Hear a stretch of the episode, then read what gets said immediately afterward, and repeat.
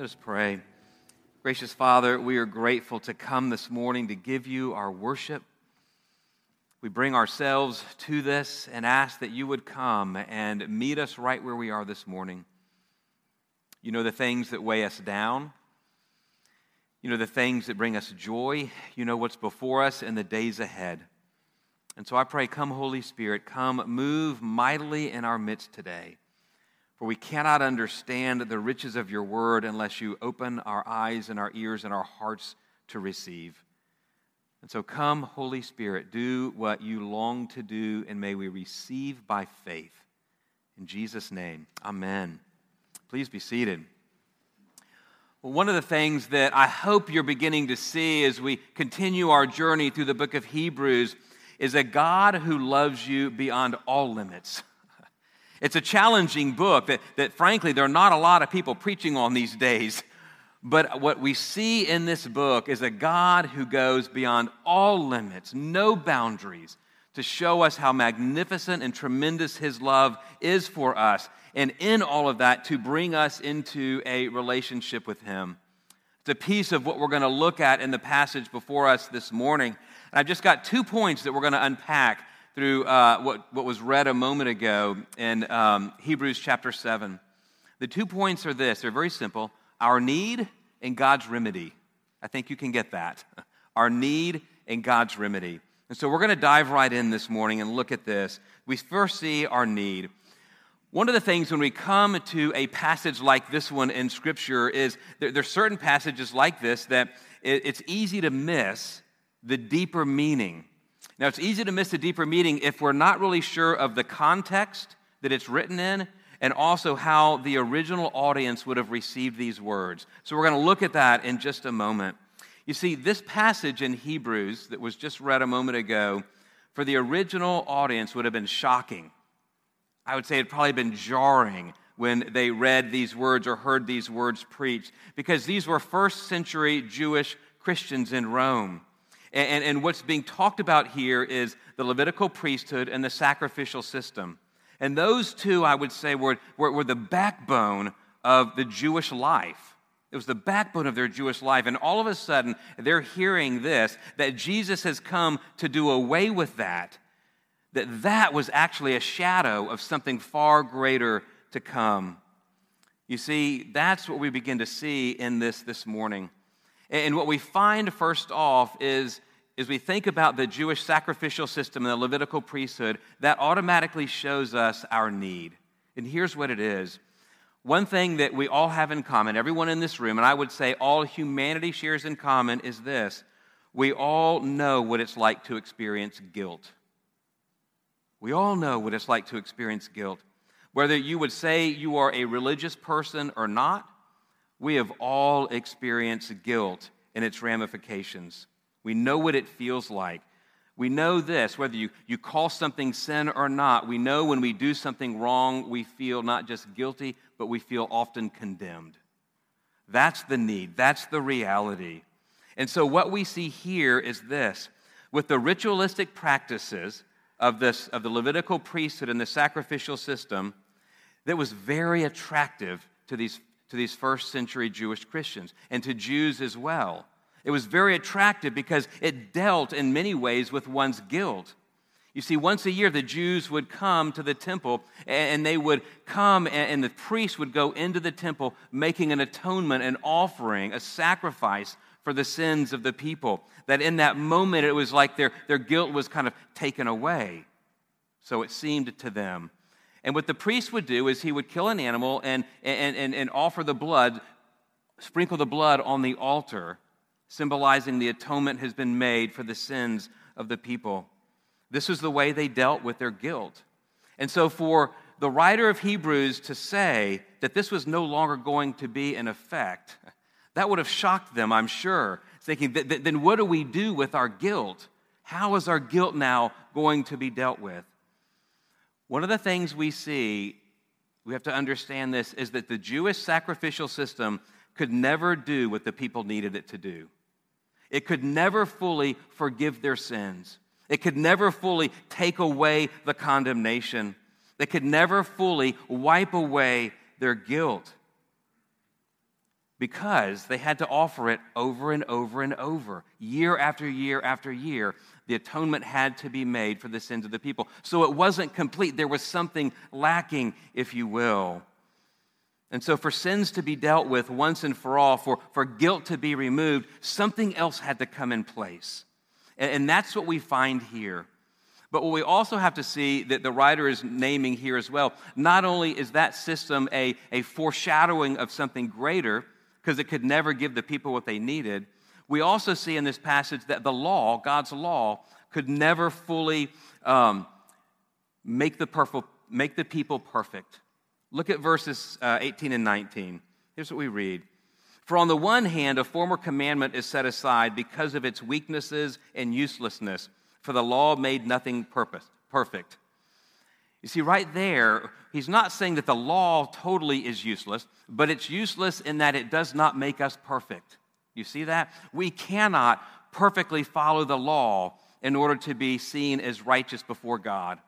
And so, what they're faced with was the sacrificial system couldn't really do it. And following the law, that wouldn't make us perfect before God. So, what are we left with then, right? What are we left then with, with knowing that we are sinful and there is guilt in our lives? We'll read on in verse 19. But on the other hand, a better hope is introduced through which we draw near to God. You see, we see our need, guilt and shame, condemnation, the law, the, the, the Levitical priesthood and sacrificial system could not deal with it. But here we see there's something better introduced, as he calls it, a better hope is introduced that actually allows us to draw near to God, where all of our guilt, all of the condemnation, all of our sins are wiped clean. That's what they're being confronted with, and that's what you and I are being confronted with today as well. So we got to start with our need and be real with it and name it. And then we begin to see God's remedy. And here's what we find in verse uh, 22 of chapter 7 that Jesus comes as our high priest. He comes as a greater high priest than those that they had in the Old Testament. Hebrews 7:22 we read this, this makes Jesus the, guarant- the guarantor of a better covenant. Now, I want to talk for a second about what a covenant is. What, is this, what does this mean? That Jesus is the guarantor of a better covenant. A covenant is a contract between God and man. As some have defined it, it's a, it's a bond in blood sovereignly administered. And so here's what, what, what this looks like this, this idea of a covenant. Covenants were sealed in blood. And when this covenant was made, you would take, or when covenants were made back then, you would take an animal, cut it in two, Sounds pretty gruesome, but you would cut it in two, separate the parts, and both parties who are making an agreement with one another would walk through, okay? Would cross through. And what that signified is this it's saying this May I be cut in two and killed like that animal if I'm unfaithful to the covenant, if I am unfaithful to the promise that I made. Do you see that? And that's the covenant that God made with his people. God being faithful, and we are called to be faithful as well. Well, what did the Israelites do in the Old Testament? They said, We will be faithful, right? We'll be, we will follow you. But then you know the story, many of you do. What would they do? They would turn right around and do the exact opposite. You see, they weren't covenant keepers, they were covenant breakers.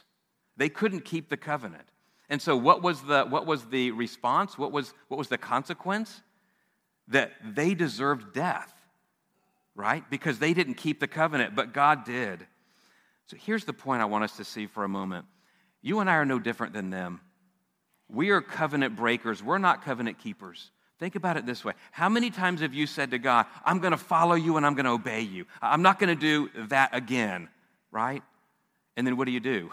You might walk a day or two, but all of a sudden we, we go right and do that again, right? How many times have you said, I'm never going to do that again?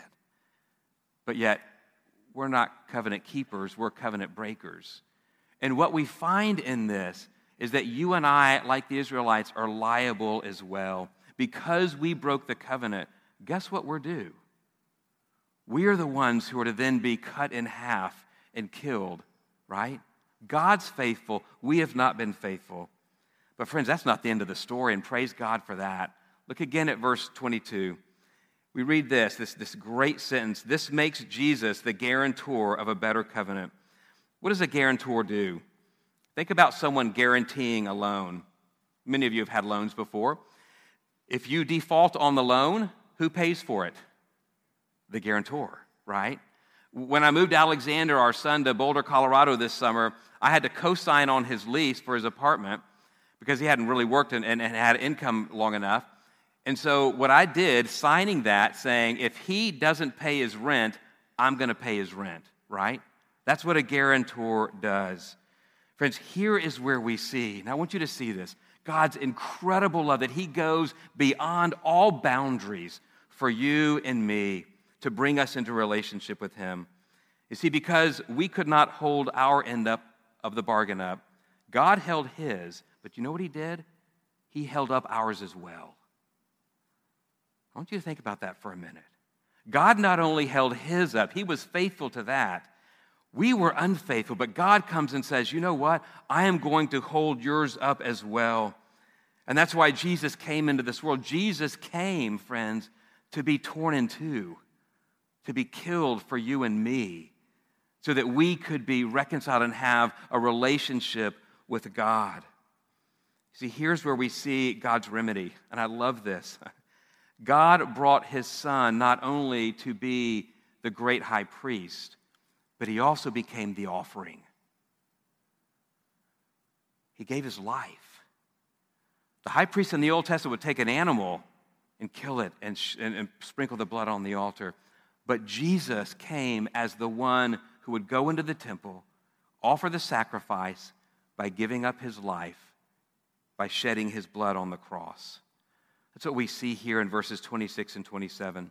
Here's what we read For it was indeed fitting that we should have such a high priest, holy, innocent, unstained, separated from sinners, and exalted above the heavens. He had to be holy and pure to be a perfect sacrifice. He has no need, like those high priests, to offer sacrifices daily for his own sins and then for the sins of the people, since he did this once for all when he offered up himself. Who would do such a thing? I mean, think about that. He became the priest and the sacrifice for you and for me. Friends, do you know that? Do you know that reality in your life? Has that become real where, where you recognize you did this for me? When I was putting this together last week, this, the, the song that, that Stuart Townend wrote came into my mind, the wonderful hymn. Here's how it goes. I'm not going to read all of it, but I'm going to read some of it how deep the Father's love for us, how vast beyond all measure, that he should give his only Son to make a wretch his treasure. How great the pain of searing loss, the Father turns his face away, as wounds which mar the chosen ones bring many sons to glory. It was my sin that held him there until it was accomplished. His dying breath has brought me life. life. I know that it is finished. Friends, those are the best words in the world. When Jesus said on the cross, when he went for you, do you know that? Do you know how high and wide and deep the Father's love is for you? That he sent his son to be the sacrifice so that you didn't have to, I didn't have to. And he said, It is finished. Some of the most glorious words we could ever hear Jesus say from the cross. Friends, this is a reality that we need to come back to every single day. Because if we don't, we're going to forget. But how could we forget such an incredible love as this? And it gets even better as, as, he describes what's happening here this, this greater sacrificial system of Jesus offering his life. Look at verse 25. We read, But he holds his priesthood permanently because he continues forever. Consequently, he is able to save to the uttermost those who draw near to God through him, since he always lives to make intercession for them. What I want to stop for a moment and look at is that phrase, he is able to save to the uttermost. I want you to think about that. That is one word in the Greek, to the uttermost, and here's what it means it means comprehensiveness, completeness, exhaustive wholeness, done fully. You see, Jesus doesn't just save us for the most part, and then we have to do our part. he saves us completely. Now, let me say this. I think many of us in this room theologically know that is true, that Jesus saves us completely, and I don't have to do anything to earn it. But boy, I tell you, you step back and you see how we really live. and we don't live out of that right theology, do we? We live as if Jesus did his part, and I've got to now do my part to be clean and whole before God, right? It's like my friend Carter. We, we talk every Sunday morning at like 5.30. He's a pastor in Nashville. And, and, and, this morning, he said, I said, where are you? And he goes, well, I'm uh, pulling into the gas station to get a, to get a Mountain Dew. He goes, I need a Mountain Dew I, he, uh, before I preach today. He goes, the Holy Spirit's going to do his work, and the Mountain Dew will help me with mine. And we just laughed. And I said, Carter, that's what I'm preaching about this morning. And he goes, I know it's the Holy Spirit doing it all. But friends, isn't that how we so often live? Holy Spirit, do your part. Jesus, do your part. But I need my Mountain Dew, and I'm going to do my part. That is not the gospel. Jesus did it all, friends. That phrase, to the uttermost, completely. You and I, by his grace, are completely set free. So I want to ask you this this morning a few questions to think about. Can you think of places in your life right now where you're trying to earn favor with God? Can you name them? There are places where you're trying to earn favor with God. It's very subtle. We cover it well, but we all do it. Another question Is there a place in your life where you're having a hard time believing that you're truly forgiven? You're believing you don't really believe you're fully forgiven. Is there a dark place in your life where you are so ashamed that you don't believe that Jesus' forgiveness reaches there? Some of you all this morning. Friends, Jesus came to save to the uttermost, all of it. He came to forgive to the uttermost, and the uttermost are those dark places in our lives that we really didn't believe He could reach. But He can, and He does, and He did. Do you see that? That's why this sacrifice is so much greater than anything we read in the Old Testament sacrificial system. What we find here is Jesus' work on the cross is finished once and for all, done completely. We add nothing to it. That's the incredible news. But I want to say this before we end, and there's, there's another part that I want, to, I want to talk about just for a few moments, and we're going to look at the last part of verse 25. We often think, don't we, that Jesus did his part on the cross, it's done. Now he's just in heaven, waiting to come back here and then bring us into the new heavens and the new earth. And maybe we can wonder sometimes, Jesus, what are you doing now? And I think a lot of us tend to live our lives with Jesus up there, out of, out of sight, out of mind, and we just try to get through this life here, right? That's not the biblical picture. That's not what's being painted here. I'm going to read 25 again. But he holds his priesthood permanently, okay, which means he's doing something now because he continues forever. Consequently, he's able to save to the uttermost those who draw near to God, who through him, since he always lives to make intercession for them. Now, this is crucial, friends, for us to grasp. One of, the, one of the works, duties of the priest in the Old Testament, was not to just bring the sacrifice into the temple, but they would also offer up prayers to God for the people. They would intercede for the people, okay? So, with Jesus being our great high priest, we see that he too is interceding for us. And what I want you to see here, he is interceding for us moment by moment, every second of the day. I want you to think how vast God is. I mean, He knows every single person in this room, and He's interceding for you every single moment. Let me ask you this What difference would it make in your life if you knew that Jesus was in heaven in the presence of God the Father interceding on your behalf? What difference would that make? I'll tell you, it's made all the difference for me this past week. It was one of those hellacious weeks. I'm sure you've had them too. but I kept going back to the reality Jesus intercedes for me right now in this very moment. And those times when I couldn't even sleep, I had to go back and go, Jesus, you were interceding for me. I can let it go. And I can trust that you're going to do far greater what's going on in the midst right now. Friends, here's the invitation for you and me when you are hit with that thing that's overwhelming that you don't know what to do with, Turn your eyes to Jesus who is interceding for you in that very moment. He feels your pain, He knows your suffering. He prays for your protection. He prays for you words that you don't even know how to pray yourself. He is praying those things for you. I want you to know He sees, He hears, and He acts. Okay? He is interceding for you on your behalf. And those things that we don't even know to have pray for, He is praying for us. I read this this week. Robert Murray M'Cheyne had this great statement that he said once. He said, If I could hear Christ praying for me in the next room, I would not fear a million enemies. Yet distance makes no difference. He's praying for me. If you were in here and Jesus and the Father were in the prayer room right next door and you could hear him praying for you, friend, let me tell you, you will stand up tall and you will walk through whatever is before you with humble boldness because you know that your Savior is pleading before the Father on your behalf. The enemy can't touch that. Amen? I love how Paul picks this up, and we're going to end with this.